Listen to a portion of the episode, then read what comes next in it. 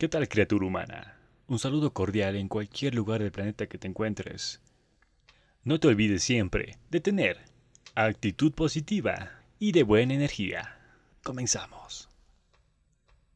Esto es El Meraquí de Galo Morocho, episodio número 15. Pirámides egipcias. Una vez en la vida hay que visitar al menos Egipto, lugar que nunca nos dejará de sorprender, no solo por su magnificencia, sino por la gran sabiduría que implicó su construcción y que nunca dejamos de admirar. Las pirámides de Egipto fueron construidas hace más de 4.500 años. Son la maravilla más antigua y la única que se conserva. Sirvieron como tumba a los faraones egipcios, cuyos cuerpos, momificados, se rodeaban de tesoros y objetos personales. Levantadas sobre la arena del desierto, las pirámides de Egipto, esbeltas, majestuosas, son algo más que un templo y una tumba. Ante ellas, y especialmente a la Gran Pirámide, se tiene la impresión de hallarse en presencia de un monumento que guarda en sus entrañas secretos trascendentales, muy estrechamente relacionados con su estructura. Las pirámides de Egipto están situadas en las afueras de El Cairo y son vestigios legados por egipcios de la antigüedad. Los más portentosos y emblemáticos monumentos de esta civilización, y en particular las tres grandes pirámides de Giza, las tumbas o cenotafios de los faraones Keops, Kefren y Miserino, cuya construcción se remonta al imperio antiguo de Egipto, con una fecha estimada de finalización en el año 2570 a.C. Los faraones tenían la necesidad de crear una construcción duradera, ya que el alma del difunto viviría eternamente. También necesitara todo lo que tenía en este mundo, puesto que creían que los difuntos podrían llevar una vida en el gran reino, igual que la que pudieran llevar estando vivo. Como consecuencia, en los enterramientos de los egipcios antiguos se introducían muebles, joyas, ajuares, alimentos y entretenimientos o juegos. Creían que solo el faraón era el único que tenía posibilidad de una vida más allá. Por este motivo, sus construcciones son tan colosales. Para construir la casa que va a ser el hogar de un faraón, se tenía que invertir mucho tiempo y recursos. Por lo que cuando un faraón accedía al poder, inmediatamente se ponía en marcha la construcción de la que será su casa eterna.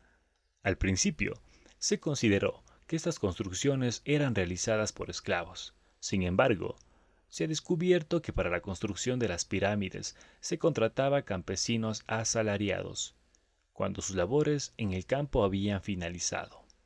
Estos se trasladaban a las ciudades para trabajar en las grandes construcciones.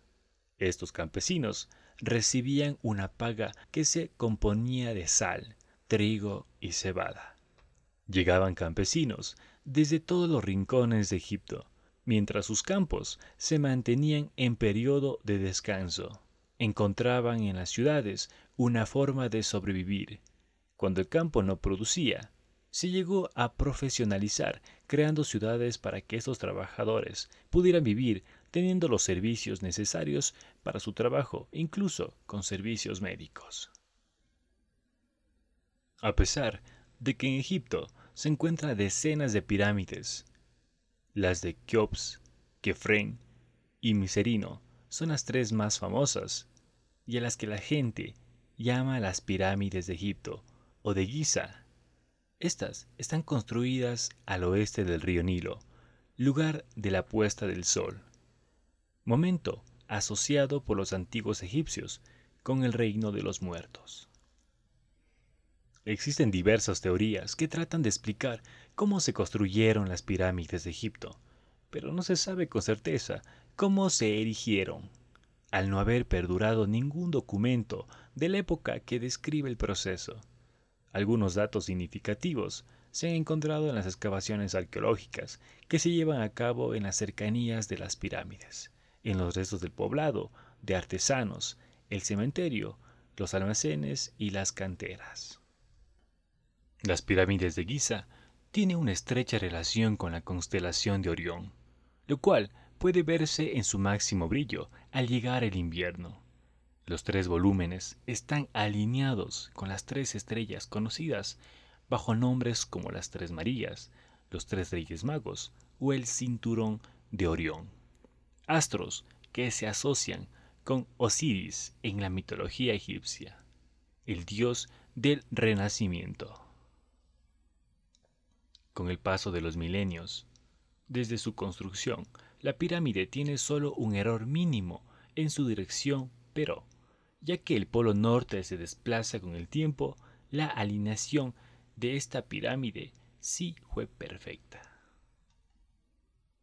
La también llamada Gran Pirámide de Giza, o sea, la pirámide de Keops, es todo un logro de ingeniería que consta de 2.300.000 bloques de piedra que pesan entre 2 y 30 toneladas, aunque hay bloques de hasta 50.